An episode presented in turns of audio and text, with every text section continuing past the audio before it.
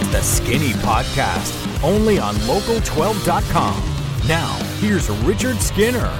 Welcome into another edition of the Skinny Podcast, presented by Joseph Infinity of Cincinnati. I'm Richard Skinner from Local twelve, Local twelve dot com, digital sports columnist editor with Rick Broering. It's our Potpourri edition. Rick, let's get right to it. Skinny, the big news of the week. Urban Meyer announced on Tuesday afternoon that he will retire as the head coach at Ohio State after the Rose Bowl. His health was one of the main reasons he cited for retiring, but Skinny, we already talked about this a few weeks ago, and I think both of us thought it was trending in this direction. Do you think we have seen the last of Urban Meyer as a head football coach? Of course not. Unless unless the health thing is, it's real, but unless it's like really bad real, right? Unless I, it's something terminal or something that's just going to uh, debilitate him from doing it. But no, no, he's not. He's fifty-four years old. Why would he be done? And people want to be on the side of, well, that's not fair. He's he's saying he has health issues. You got to take him at his word. No, we don't. You know why?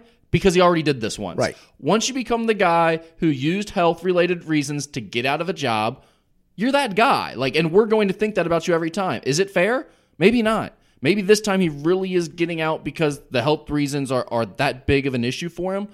But he doesn't get the benefit of the doubt of that anymore. And also, it was clear he wanted us all to know that his head was bothering him on the sideline over the last no question. six weeks. I mean, that Maryland game, he looked like he was in agony, right? It was nonstop. And fans can say, well, actually, he's been doing that for four years now. Bull. He may be doing it occasionally. He wasn't doing it to the point that every single dead ball, the cameras were catching him do it. Because guess what? If he's doing it, the cameras will put him on T V. No question. Every broadcast sure. wants that reaction sure. shot of Urban Meyer. Sure. So don't tell me that the broadcasts were making a big deal out of it. He was being dramatic. He wanted us to see this. And, and it, the, I think it is real. I do. I, I'm going to give the benefit of the doubt that, that, it's, that it is real, that he is in some agony. Um, but it's real in the same way that Mike Krzyzewski's back hurts sometimes, you know, when his team isn't very good. Convenient. Yeah. Yes. Convenient. Because, and, and, and that's where maybe really the anxiety of what he went through. And he put some of this on himself. And I'll give him credit. He admitted that what took place in July did play a role in, in some of this. And, and you know, That, that's where when Krzyzewski had the back issues, I'm sure the back issues were, were real. The fact his team wasn't very good the year that he decided to step aside, it probably all of that pressure and anxiety of a bad team probably settled in his back. And I think for Urban, all the stuff that his team went through on the field, not being as dominant as he probably expected. And some of this is self-induced. I mean, they're good. They're eleven and one. eleven and one in college football is hard, man. Yep. And he's eighty-two and nine. I even wrote, wrote a piece, and I think we're going to get to it. I mean, he seemed to agonize more over the nine losses than take any joy in the eighty-two wins. And I get it. For every as a coach, I, I I hate losing more than I enjoy winning. That's a me problem. Okay, I, I, that probably shouldn't be. But I would tell you this: I also take joy in some winning too. I mean, it, you have to take some of it. It always felt like he agonized over anything that went wrong. So I do think it's real. But no, I don't think he's retired. I think you know you step aside for a year. Um, U S C comes open. But back up the Brinks truck. Uh, look, you would have resurrected Florida.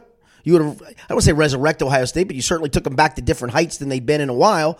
You do that at U S, you do that at three iconic programs. Holy cow. I already think he's a great coach. He'd be one of the one of the greatest of all times. You pull that off. Yeah, and I think the reason people keep bringing U S C up, I mean, Tra- Clay Travis was obviously one of the first ones I heard to sort of Talk, talk about the U S C thing.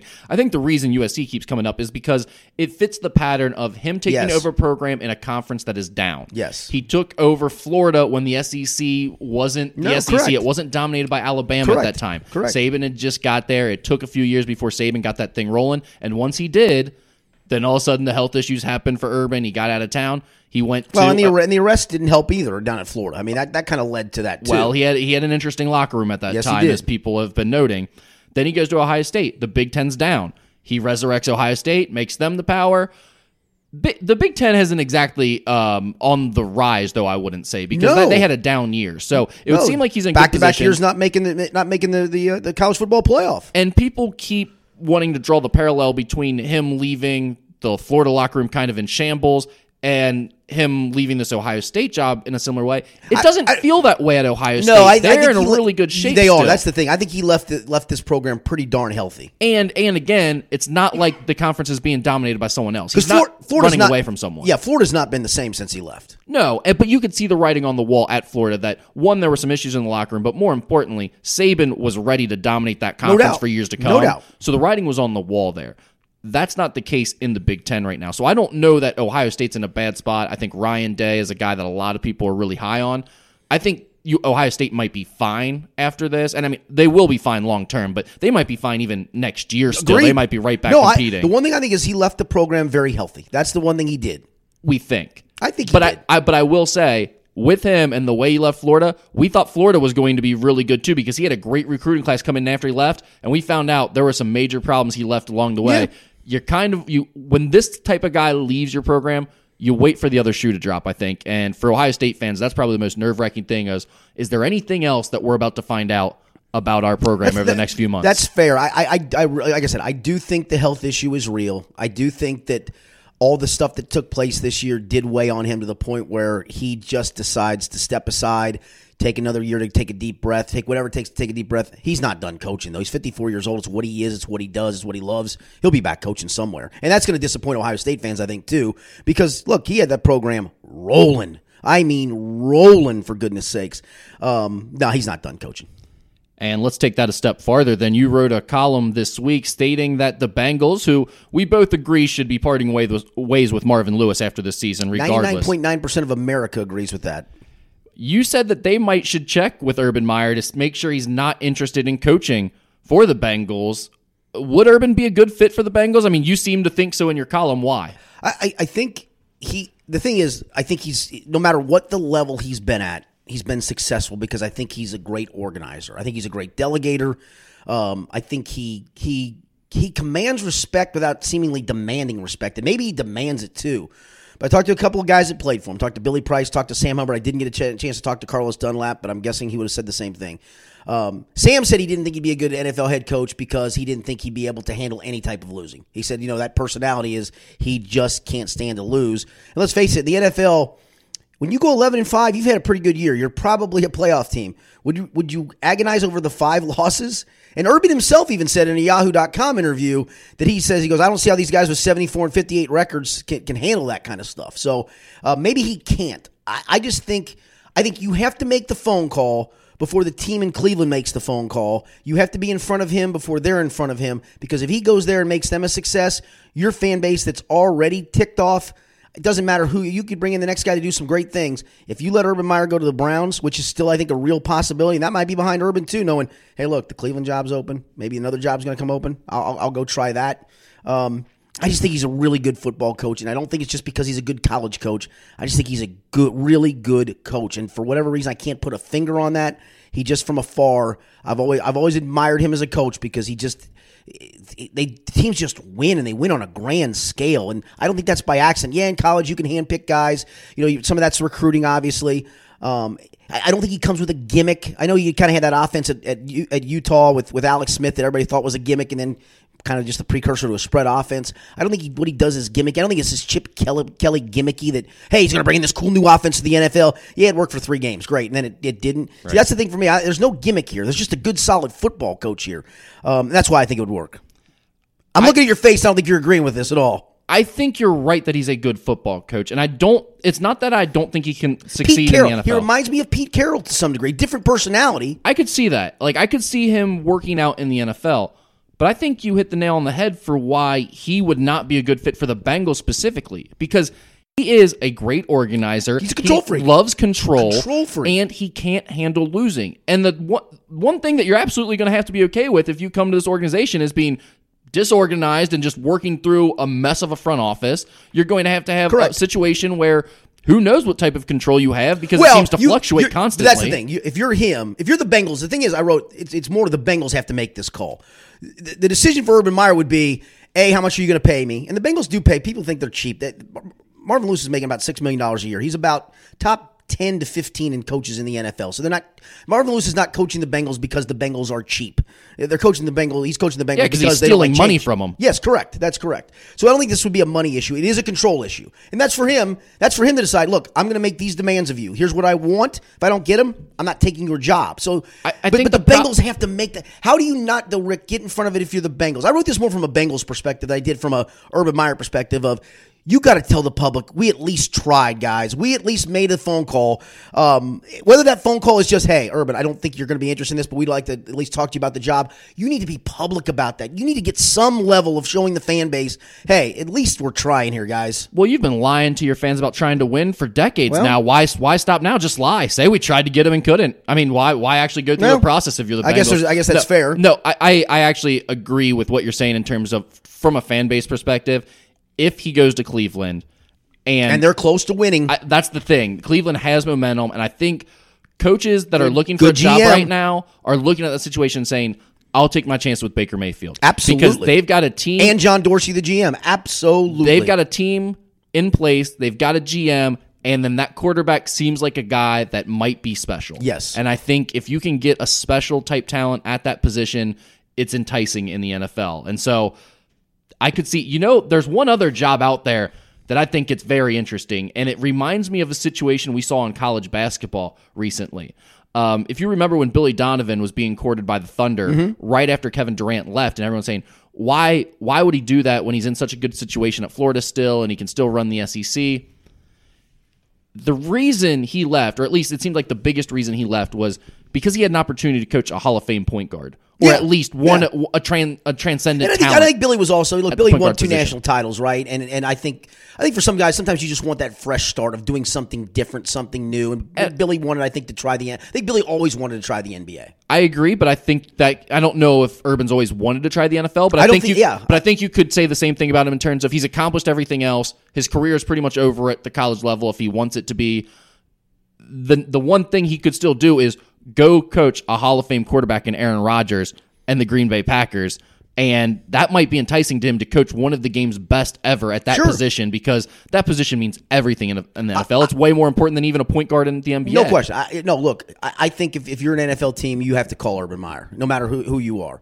But I'm just saying, if, and that, that was the point. If you're the Bengals, you got to make whatever Meyer's decision. That's his decision. Whether he wants to coach in the N F L, wait a year and go to the U S C job, maybe retire and do T V, whatever that is, that's a him decision. Please don't do T V. He already stunk he at stunk, that once.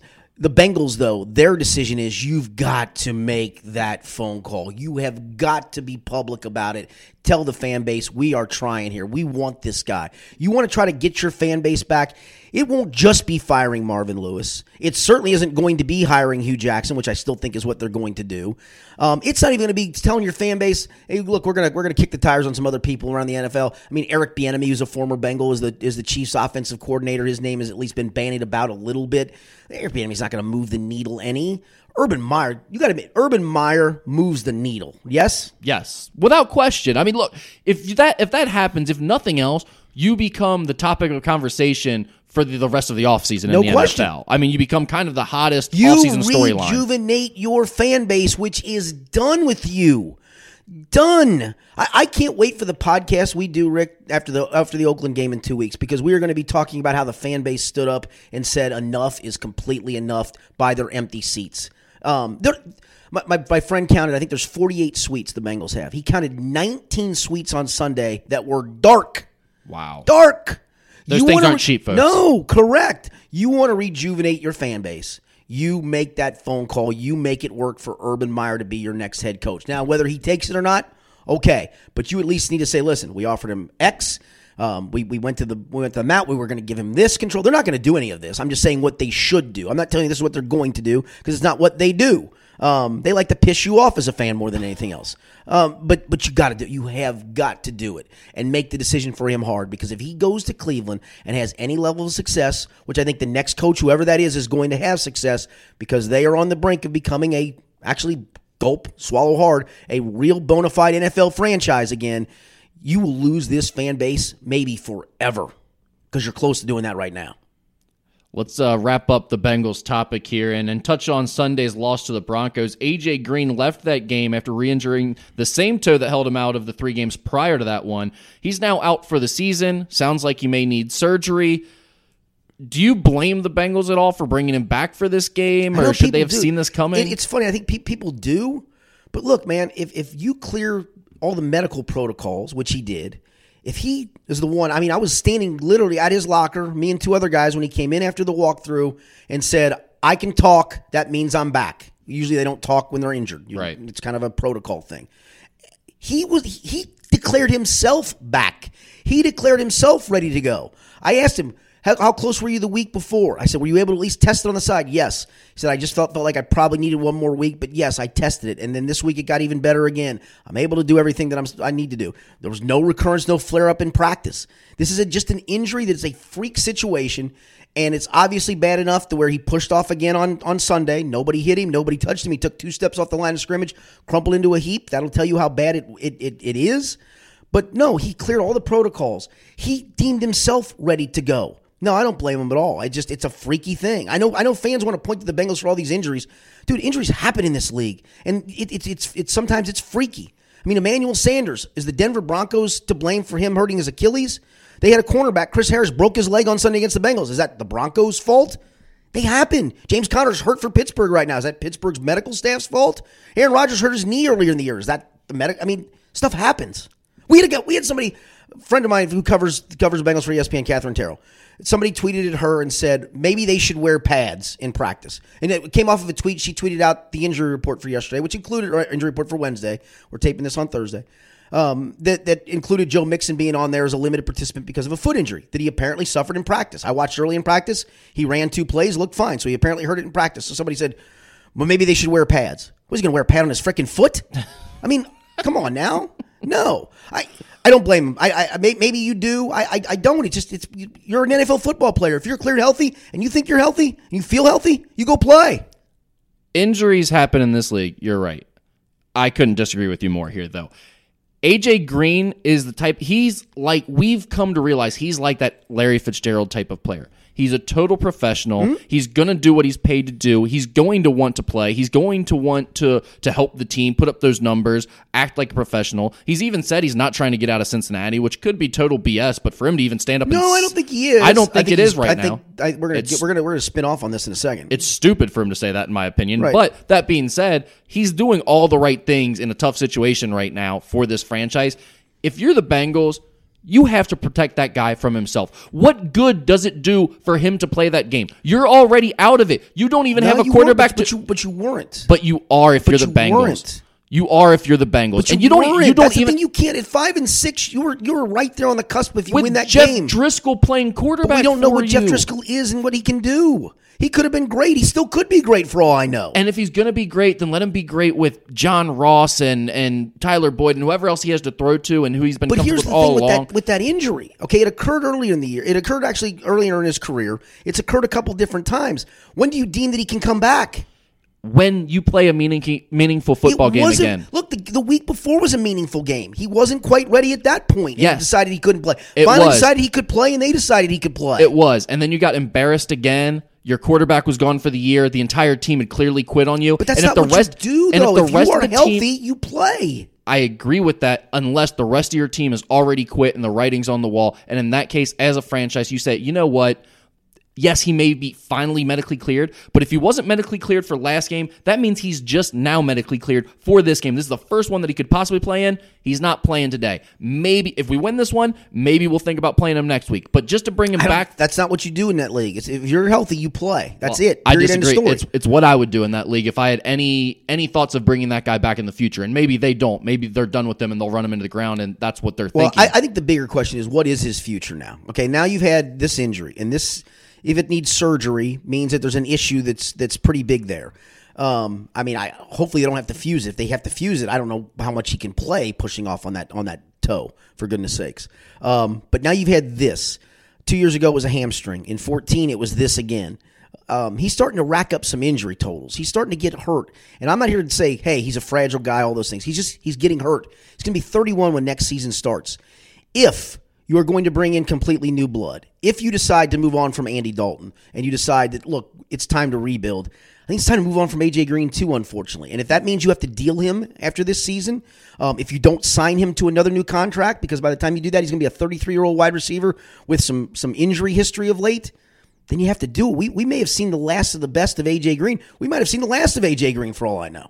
Yeah, and I don't think that's wrong. Like, I, if I'm the Bengals, I am thinking long and hard about bringing him back in. And if I'm A J. Green, I'd be thrilled to be able to leave. Go, hopefully right. I can now go to a contender and play for a team that has a chance to win, that isn't going to waste the rest of my few good years that I have left on a football field, assuming he still has that left. And I think he does. I mean, the guy has been a spectacular football player. No question. And has come back from every injury he's had. He has, but, but you're right. starting to rack these up, though. And, and, and that's the one reason why I think you are super careful with another foot injury, because feet injury, especially to a wide receiver, are one of those nagging things that keep reoccurring. Correct. It can derail your entire career. Correct. So I think you put the kid's gloves on with an injury like this, and that's why you should have held him out of this game that meant absolutely nothing. See, but, and if you think it did, it did you're kidding yourself. All right, I think it did mean something. Well, last week on this podcast, you didn't think it meant anything, and you changed. Well, I told no, no, no, no, no. I, I told you I don't think they're going to win any more games, but that's that's my thought. You can't think that if you're them. You should. Why no. shouldn't you? You still have Marvin Lewis as your head coach. You clearly are okay with losing, and you expect it at this point. You, you but you can't, as a player and as a coaching staff, you can't. Can't go in thinking that way. I can think that. You can think that. They can't think that. Well, it's hard to believe they haven't been the way things have gone well, over maybe, the last couple but decades. You can't think that. No way you can think that. Xavier moved to six and three, Rick, with a win over Ohio Wednesday, one night after U C advanced to eight and one with a win over N K U, much to your dismay. Would Saturday's crosstown shootout be considered a bigger win for Xavier and Travis Steele, or for U C and Mick Cronin?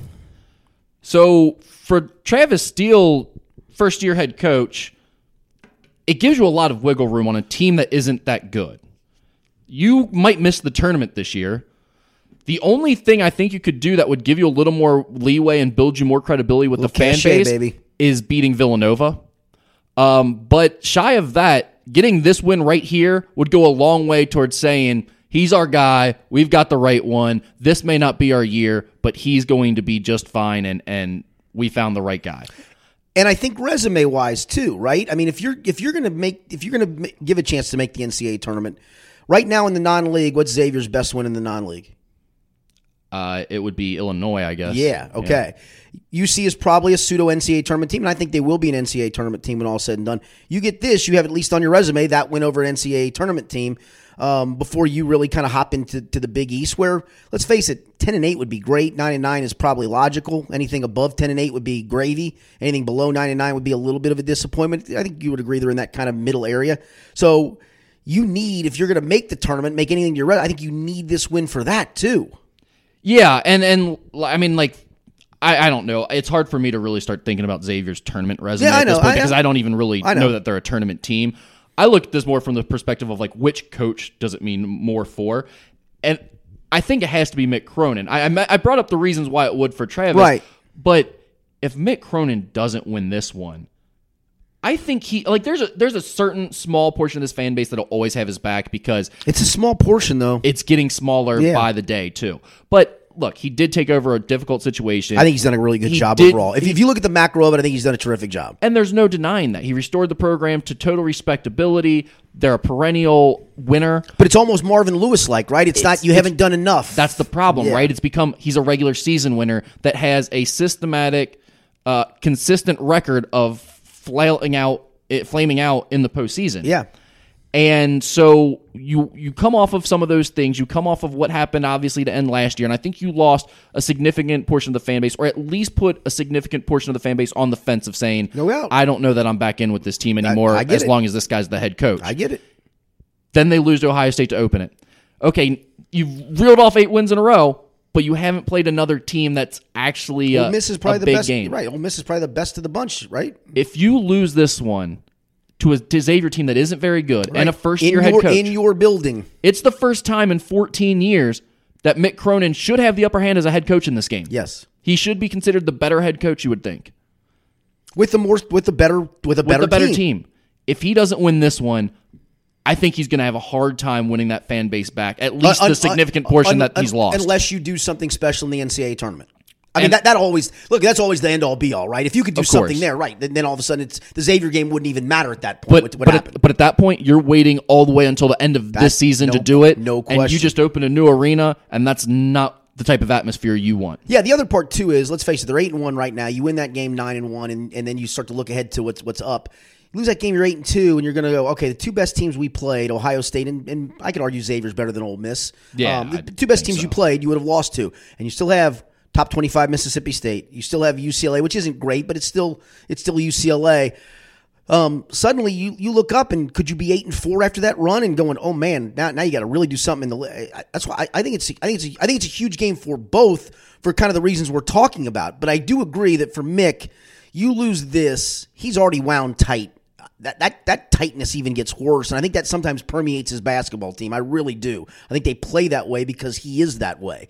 Um, I, I think the noose gets tighter in that regard. And, and, The only and I think that's the only way you get the fan base back is you better do something special in March. And the resume indicates that that's just that that hasn't happened. Is it? it it's not going to happen. Right. And and again, I think if you're waiting all the way until March to have your fans even be interested again, no, no. it's going to. I mean, that's not what it's you're not, looking for this year. It's not going to be a fun season correct. at U C, and and they're too good of a program to be in a position where they have a fan base that just doesn't care for an entire season. And that's where you know, as much as I, if if I make this case on paper. I make the case for U C, right, for a bunch of different reasons. And then if you want to call it a toss-up, I'll give the intangible of home court advantage to U C's favor. But I think Xavier can come in this game kind of a little bit loose, kind of the old nothing to lose kind of a thing. I think U C comes into it extremely tight, and I think that's the other factor that helps Xavier here.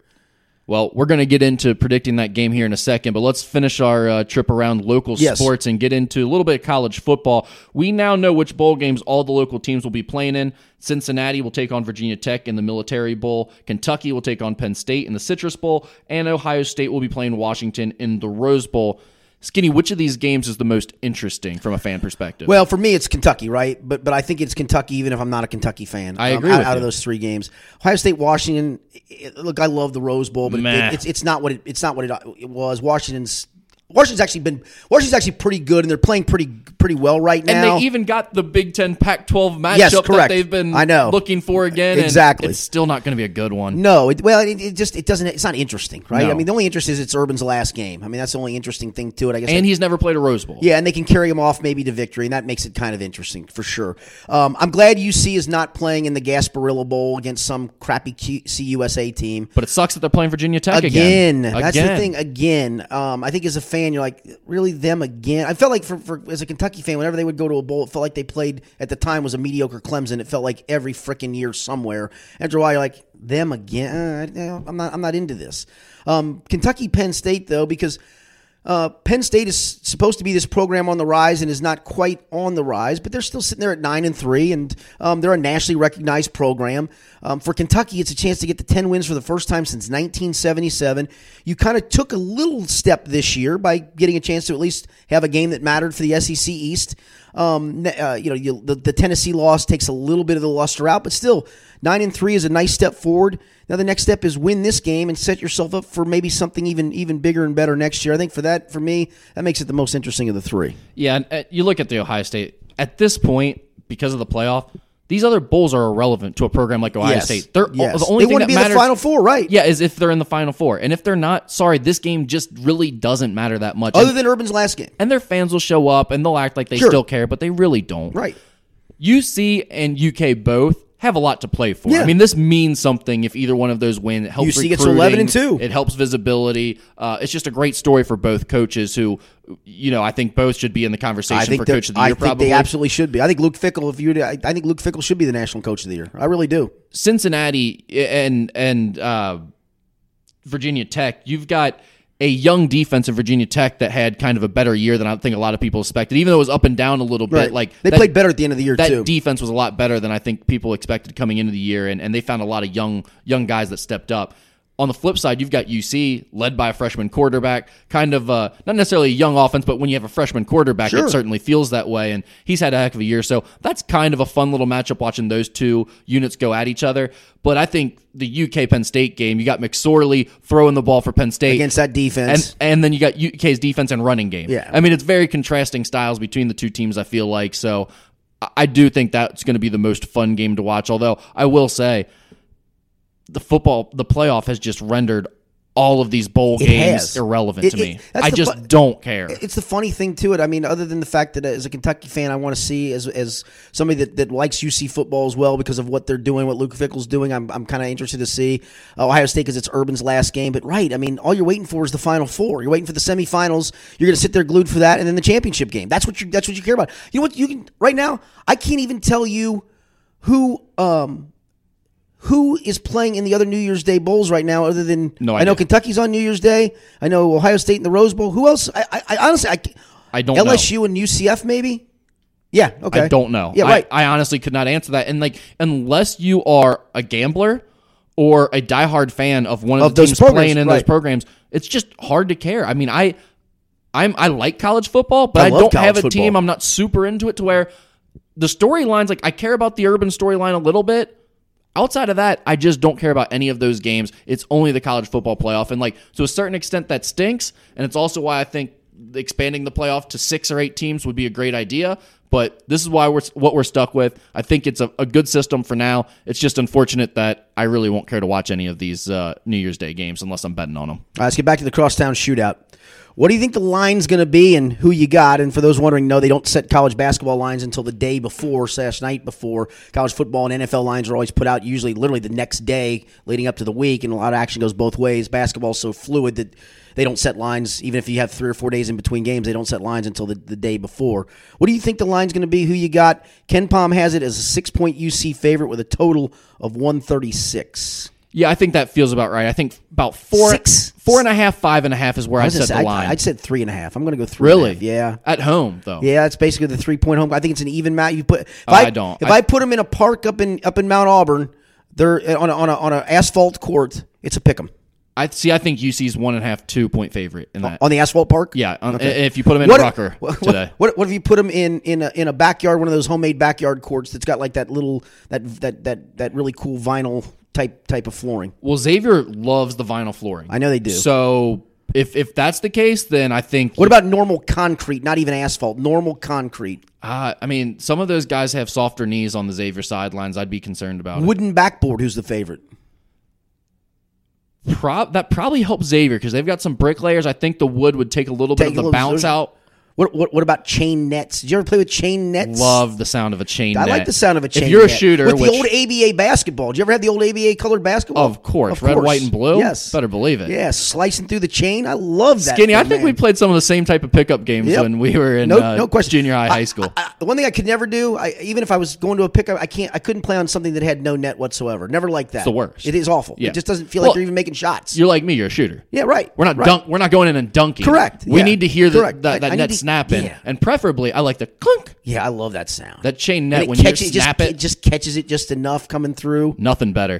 With the A B A ball twirling through that bad boy, I'm there, down with it. I'm down some, with it. There's some ballers on the podcast right now nodding along with us as yep. they're driving going, know exactly what you're talking about. The rest of the people listening to this podcast are like, shut up. Yeah, exactly. What are you know, doing right now? I'm sorry. No, right. no, I I agree with you. All right, so so you make the line, what, four and a half you said? I'd, I'd say four and a half, somewhere between four and a half and five and a half is hmm. my guess. Man, I would have to take the points in that. Xavier. Yes. Okay, yeah. So you think Xavier covers if U C is that much of favorites? I do. Um, the total of one thirty-six by Ken Palm, to me, is that's, high.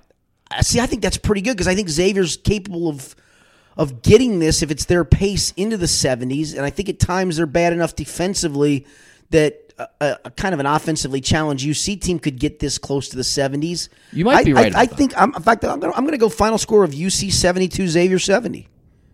U C with the win, Xavier with the cover, and it goes over. What, if that's the total. What to you is the um, like the the big fact? I mean, because we've been talking about this so much, Chad and I have on different right. programs, and we keep getting asked that question of like, what's the key? What has to happen? Like, is there anything? Trayvon Scott against a legit front line. I think Xavier's got enough of a legit front line with Hankins and Tyreek Jones that can at least be physically. Um, well, and Najee imp- Marshall at Najee the four Marshall. would be a yeah. really nice matchup. I don't want to say imposing, seemingly. but certainly a front line that that. that he might struggle against. What what happens against that front line? And let's just say Jaron Cumberland doesn't have a big game. Where are they getting offense from? I know they did. They, they kind of piecemealed it against Vegas. Um, uh, Keith then, Williams played pretty well. And then Trayvon Scott was that guy against he was, N K U. He was great against but N K U. I don't think you can rely on that. And that's my point. I mean, it, it looks great against N K U, and this is no knock.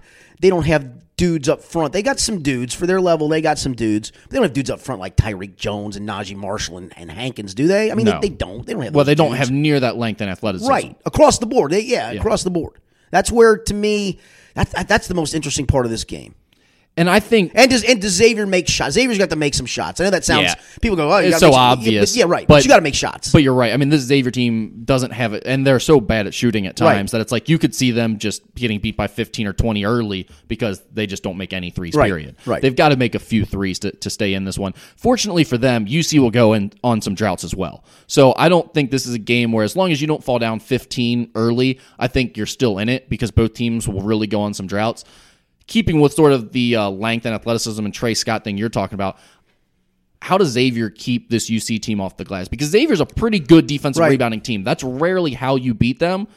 But this U C team is an elite offensive rebounding team. Yeah, yeah I, and two years ago, you, you say, we saw you, U C you, get them right. that way. Yeah, they did. They did. And yeah, you say that. And yeah, the stats are true. And yeah, the the length of U C is is real. But again, I just go back to who have you played, who have you done that against, and who are those fair. numbers coming against. And again, I do. It's and it, it, the thing is, it, it is their M O. It's not, it's not like this is a this year's team thing. They have different length than they've had, but this that's their M O. That's their D N A, man. They're going to the glass. I mean, they're go, they're going to crash it hard. They're going to go after it, and they got guys that can do that. I mean, heck, I mean, even their guards can do that, are capable of doing that. They got functional length, functional athleticism, all of those things. But again, who have you done that against? Yeah, I, the one thing I would say is I think Ohio State has some legit size and yes, toughness. And, yes. U, and U C, even though they lost that right. game, were the only thing they did is they were fantastic at attacking yeah, the offensive glass. I can remember one game. of the highlights. It was like a, a, a five a five put-back possession that they missed all five on. Yeah, and that was before. That was like, in that crazy first half where they couldn't make a shot. And that was before Keith Williams was giving right. them a big boost and he, off. And he's really good Man, going to the glass. He's really adding something because he doesn't even have to get the rebound. He just flies in and disrupts well, the ball there's, as there, it's there's in the that, and, and you know how it is, Rick. I mean, sometimes some guys are just really good at reading angles, right? Mm-hmm. I mean, it's, he's you, one of those. He's yeah. one of those guys. And then he uses the athleticism. He sees the angle before you see the angle. And so you don't put a body on him because you don't know where he's coming from. And he comes flying out of nowhere. You're right, either to tip it to somebody else or just go up and get it himself. I think he's really elite at that. And I don't even think that's teachable. That's just a guy that knows how to go do that kind of a thing. Yeah, the thing I consistently see him doing is where the defense is in position. They've got their man boxed out. They're in position to grab this rebound. And here he comes. And then he comes from over top and just knocks the ball away. Right. He doesn't go over the back. He doesn't even no, try to correct. grab it. He just smacks the ball away. And keeps it alive and so for somebody else. bouncing around now. It's like maybe they get it, maybe hold- they don't. Right. Then but, you're not holding your box out any longer, and then it becomes a scrum, and voila. And then you get an easy bucket right. out of it if right. you end up chasing down that loose ball. So, yeah, he's given them a big lift, and I think it's – that to me, the offensive rebounding factor is something Xavier just has to keep in check because if they don't, they don't have a chance to beat this U C team. If they do, it becomes an interesting game. Like I don't think U C is going to overwhelm them in any way offensively. Right, correct. I I, I don't either. I mean, it's just not. It's not what they what have they enough guys that can match up with Jaron Cumberland. I also think their zone uh, looked pretty good against Ohio last night. I could see that working against U C because they're sure. not a team that lights you up from the outside. Give, give, give me the one the one main jump shooter they got. Give me give me the guy that you're going. Oh gosh, got to take that guy away as a jump shooter. Yeah, I mean Jaron is streaky. You want to make sure Extremely he doesn't streaky. get good early looks to get himself going. And then the one guy I would say like. And I'm tough on him a lot of times. Justin Jennifer has been shooting the ball well all year. He's he doesn't look to shoot a lot, but he is a senior in the crosstown shootout. We saw and Kevin Johnson. Remember the Kevin Johnson game, right? D. Davis. D. Davis. I mean, game, yeah. you don't disrespect guys like that, regardless of what their percentages is in this game. And right. he's one of the few that's been around for his full career, knows knows about this game. If I'm Xavier, I make sure. Last year, the game plan was let that guy shoot. This year, I'd make sure I, I put a little more pressure on him than that. Yeah. Um, by the way, Rick will have uh, more at local twelve dot com. He's going to write uh, three re- or at least reasons why he thinks U C can win and reasons why he thinks Xavier can win. And some of the stuff we're talking on, I'm going to guess are going to be part of that. Yeah, and then plenty of coverage at musketeer report dot com. Yep. So you have U C winning, but Xavier covering, covering. a spread, assuming it's four and a half, five? Correct. Correct. Okay. I, I think I've got U C winning. I think they cover. I think this this game has so much riding on it for them. If they don't get it done this year, it starts to become a thing like, when do you get it done? And I know people right now are screaming because they're going to want me to ask you this. So I'm going to ask you, what, what, Quentin Gooden's sick. Is it just the illness or is it something yeah. something worse for him? No, the whole team was yeah, sick and, last and, night. Yeah. I mean, Ben Johnson, the coach, was sick. They, I, I talked to someone inside the program the night before um, Xavier played Ohio, and they li- uh, they literally answered back, I have no idea who's playing tomorrow. Yeah, and like, I, we I, really don't I know, know. For the high school team I coach at Beachwood, I mean, we're going through that. We, we got a bunch of guys. Thank goodness we don't play again until Saturday ourselves, but we're the same. It seems like everybody right now, it's, you've hit that time of year where in Cincinnati, it feels like the illness might start in Hyde Park, and it works its way all the way through the tri-state, or it starts in northern Kentucky, and it works its way through. It seems like everybody's hitting the, getting the hit with something right now. And assuming it's the flu or strep throat or whatever it is, something like that, it's he's probably going to be on the downside or uh, or right. maybe even better by the time it's Saturday for this game. But the but, problem is, who else did he spread it to in that time well, period? Well, and even even then, coming back from something like that, you're you're even though you're healthy enough to play, you're not one hundred percent because your body's just fought that off. You, you've you've lost conditioning for two or three days, which can be a factor too, and you're just you're not you're not completely right, even if you are healthy at that point. Yeah, and Quentin Gooden could be a big key in this game too. He has not played like himself Correct. At all once this this year, really. Um, he's one for ten in each of the last two games from the field. If he finds it all of a sudden offensively and starts making some shots, that'd be a huge boost for the Xavier team. But no doubt. It's not something you can rely on at this point with the way he's played. No question. Rick, the Packers fired Mike McCarthy after a loss to the Cardinals this past Sunday. Do you think McCarthy's message had gotten stale, or did he deserve better than what he got? It, there, there was friction between he and Aaron Rodgers from the get-go this year. There's no doubt about that. And that's where you kind of get into the argument of who gets to run the team. Yes. Should it be a G M? Yes. Should it be a coach? Should, should it be, be the quarterback? quarterback? Should it be should it be a franchise player? And in most cases, I would say no, unless you have a transcendent talent like a LeBron James or an Aaron Rodgers. Aaron Rodgers is one of the guys who is that good that I think, yeah, you you go out and you say, who do you need as your head coach? Because we want to make sure you're the best you can be. Because he's good enough that he can elevate everyone else in your franchise. And I think it'd be hard to argue that the friction and and between him and McCarthy and them not being on the same page over the last year plus, however long that's been going on now, which actually a few years at this point, yeah. has totally affected the way that he has played and maybe even the effort that he's given. Because he's been criticized a bit this year for his play. And I think it's easy to put that on the coaching staff, but I think you can also look at him and say, I don't know if he's intentionally tanking, but he clearly uh, was not giving Mike McCarthy his all. See, I think he was. I think some of this, though, is is who's he got to throw the ball to right now? I mean, it was suddenly, for, for the while, it looked like Jordy Nelson, Randall Cobb, and, and whoever else you want to have as a third guy were going to be a core. Well, all of a sudden, Jordy Nelson gets hurt, and now he's gone. Randall Cobb's dealing with tons of injuries, and he's a little bit older now. And, um, you know, Devontae Adams is good, but who, honestly, name me another Packer wide receiver off the top of your head. Can't do it. Scandrick Stallings, or whatever the hell his name, Geronimo Allison, who's now he's on injured reserve. He also doesn't have guys to throw to. I think I don't think they did Mike McCarthy or Aaron Rodgers any favors by not giving him weapons. I mean, you know, they don't run the ball great. Um, I do think the final straw to some degree was the was the, the was it the Thursday night game or Monday night game? It was a night game. I think it was the Thursday night game against Seattle, where on fourth and whatever at their own thirty-three, um, they're down three points. Mike McCarthy opts to punt instead of going for it with Aaron Rodgers. They never got the ball back. Aaron never got a chance to get the ball back. I think that was almost like, all right, man, um, you're not going to trust me, who's been through this, to try to make a fourth down, give up our best chances with my hands on the football, and you're going to think you can punt, take a couple timeouts, and get it back to me again?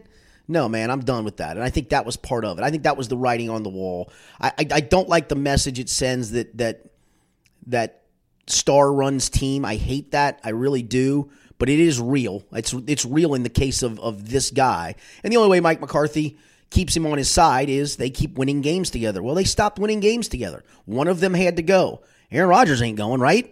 Nor Mike, should he. Mike McCarthy has to go. Yeah, and it, I think from a Bengals perspective, when you look at how long Marvin Lewis has sure. been employed, how long Mike McCarthy has been employed. The level of success of, of, of both. The postseason success yeah. in particular. Mike McCarthy has a Super Bowl. Yes. Has multiple N F C championship yes. appearances. Uh, it's yes, he deserved a long leash. But I do totally agree with in sports period, not just the N F L, sometimes the message just gets old, and it's not necessarily that the coach is bad, especially in the N F L, but it's that the oh, star God. players and him do not get along anymore, and they're not buying into his message. And that's it. And you just have to move on. Right. And I think that's clearly been the case in Cincinnati for years, too. No doubt. And they're just not willing to admit that, even though you can say Marvin Lewis is a good coach, and he's also no longer a good coach for Cincinnati because Correct. his message isn't Correct. being listened to. That said, I, I, I said this on Sunday night. I, I don't I don't think Marvin Lewis gets another bite at the apple of a head coaching job in the N F L. I don't think another franchise can sell that. Mike McCarthy will. Mike McCarthy will. absolutely will. Yeah. And he deserves it. I mean, he's yeah. done some things. If you're it just the Browns, wasn't working are you there ma- anymore. Are you making a run at that? Absolutely. And Absolutely. that's got to so be a team that you, interests him. Look, you see what he did with Aaron Rodgers, and I'm not going to put Baker Mayfield in Aaron Rodgers' class, right? But he, look, nobody knew what Aaron Rodgers was when they drafted him. They did take him in the first round, but they didn't know what he was. Um, and some of the, some of the credit has to go to Mike McCarthy for developing the system around Aaron Rodgers. And, and Aaron Rodgers obviously is, is, is a great talent. Um, I would say, you know what? Here's your next Aaron Rodgers. He's up in Cleveland. His name's Baker Mayfield. Take it and run with it. I, I would absolutely make a run for him if I were them. Um, I, I want to tie this to this. I don't know if you saw the tweet from the assistant coach, Winston Moss, who, who tweeted out and, and threw some shade at Aaron Rodgers' leadership ability, and he got fired the next day because of it, which then I liked. He said, thanks, Twitter. Twitter didn't do it. You put it on Twitter, what you said. Basically, should that guy have been fired for, for throwing some shade at Aaron Rodgers on Twitter, an assistant coach? Well, yes. First of all, you are still employed by the team. You are still a coach for Aaron Rodgers. But but how about how about the fact that uh, now he and Mike McCarthy are tight, so obviously he didn't like Mike going. Okay. Um, and maybe the, maybe the whole thing with Aaron Rodgers is maybe maybe he has checked out to some degree. Maybe and, that's on Aaron Rodgers. And I he might be right. I, like my brother is a big time Packers fan, has been for years, and has been like livid that Mike McCarthy was still their head coach. He's thrilled that they finally fired him. He's one. He's been saying since the beginning of the year that they were that the team was tanking to get rid of McCarthy. He one hundred percent believes that as a fan, that the entire team has been intentionally trying to get McCarthy fired and going against his wishes. So I don't doubt that someone in the in the franchise who had McCarthy's back would be bitter about that. But if you should have been fired though, if you wanted to just keep for your, a tweet, if you wanted to keep your job, you don't tweet things like that. Like, are you going to start tweeting negative things about our boss at Channel twelve today? No, fair enough. If you want to keep your job, that's fair. No, that's a stupid move. If you want to keep your job, much less the guy who clearly holds all the cards in Aaron Rodgers, the one who got Mike McCarthy fired, he's the one you're going to start challenging. Like, what? You think the Lakers? You think Luke Walton's going to start firing off uh, LeBron hot takes today? If he wants to keep his job? Probably not. Not a good idea, my man. Like, whether he should or not, it's just a dumb move, and he has no one to blame but I, himself. I, I did like, though, thanks, thanks Twitter. Twitter is just a, a such an idiotic line. Twitter didn't do it. You, you put it on Twitter, dude. You realize you get to control exactly, exactly what, what goes on Twitter. Yeah, exactly. Exactly. Skinny, it's that time of week. We uh, like to go off topic occasionally here, and this one, it's a football-related story, okay, so it's, it's kind of on good. track. I don't know how to offer here, but I just kind of wanted to get your your reaction. Um, there were ten football players at a Northern Illinois high school that got suspended for three games after they ran across a field naked with Oreo cookies wedged between their buttocks. Okay, what? The, the Rockford Register-Star reports that the Byron High School players were suspended for indecent exposure, but that school administrators concluded they went on the Oreo run at the school's football field voluntarily. Were these, and were, not, pack, were these fudge-packed Oreos? They were not victims of hazing, Skinny. They did this on their own. The paper reported the story after obtaining a letter sent to parents of students who admitted to participating in the run in October. Students were forced to sit out games on the nineteenth, seventeenth, and twenty-third of November, the last of which was that Class three A state championship, in which their school lost twenty-four twenty to Monticello. Oh, Monticello, man. They're not Oreo stuffers. Do you question whether or not these ten young men should have been suspended for running across a football field with Oreos between their butt cheeks? I question, did they use just the normal Oreos or the double stuffed? Huh? I go double stuffed. Got to, right? You got to think that. What are you doing? What, what's the what's, I, I got to know something. There's got to be something orange in the Oreos. So I, I believe yes. this was a um, Blue Mountain State. The uh, well, I think it was before that. It was kind of like a joke thing that people did before that. But Blue Mountain State, I think, had an episode about this. It's kind of like a parody. Gotcha. Version. Okay. Yeah. Uh, what's the Blues? Varsity Blues? Varsity Blues, yeah. Yeah, I think it was kind of like a parody show similar okay, to that. Okay. Uh, Blue Mountain State. Okay. And they had an episode that was this. So I think that kind of popularized it a little bit. Um, what do you got on, on Oreo butt cheek guys? Like, I think you're stupid. Uh, yeah, suspend them, Skinny. Stupid. This brings me back. Stupid is a stupid man. I, I'm, I'm gonna go. I'm gonna be old guy here. That's just stupid. I, I'd suspend you as a coach. I see. I thought you might be old guy here, which brings me back to one of my uh, favorite stories about yourself as a kid. Yeah. Um, I believe there was a night that you tried to have a, a camp out. Yes. At one point. Yes. And a couple of your friends were pretty stupid. Yes. Yeah. H- how'd that go? That didn't go well. The cops came and put a gun to one of my friends' heads in the back of my yard. What were you guys doing? Um, well, here's what happened, actually. We we were uh, we, we, we went into one of our friends' house who was out of town to get a bottle of liquor um, and, and took liquor and a box of crackers. Well, the same time we did that, actually, somebody else in the neighborhood took a B B gun and shot a door. It wasn't us. And that's what got the cops called. So we ran and hid, and of course, like a dumbass, one of them runs and goes back to my backyard and hides, and that's where the cops find him. We go for three hours later, we come back, and they've got him handcuffed, and we had to go to the police station, and it did not end well. It did not end well for me, I know that much. So, yeah, we were stupid. We weren't quite Oreo butt cheek stupid. Oh, really? Oh, really? Robbing someone's house, getting a, a friend, it getting was a, friend. a gun drawn on your head is is not as dumb as running across. Uh, this is essentially just mooning your buddies. I mean, when you think it's literally mooning your buddies, yeah, you stuffed some chocolate in your butt, which butt chugging anything, yeah, but particularly cookies, it's not a good thing. Not yeah, the best no, idea. I, I, I'm not. Uh, that's just maybe oh. that's just the thing that bothers me. Look, I did stupid things in my youth. I paid the price. You just don't like sticking the, things got, up your butt. That's exactly right. I got I got the wrath of mom and dad, man. So that sometimes can be worse than anything. That's a hard and fast rule. I appreciate that you have principles. You'll do stupid things, but not if they involve sticking something up your butt. Not a chance. That, I think that's where the line is drawn. So if you're stupid enough to do that, you deserve to get suspended. Well, I'm glad we hashed that out. There we go. All right, this is another edition of the Skinny Podcast, the Potpourri edition presented by Joseph Infinity of Cincinnati. For Rick Brewing, I'm Richard Skinner. Enjoy the shootout. We'll be back one week from today.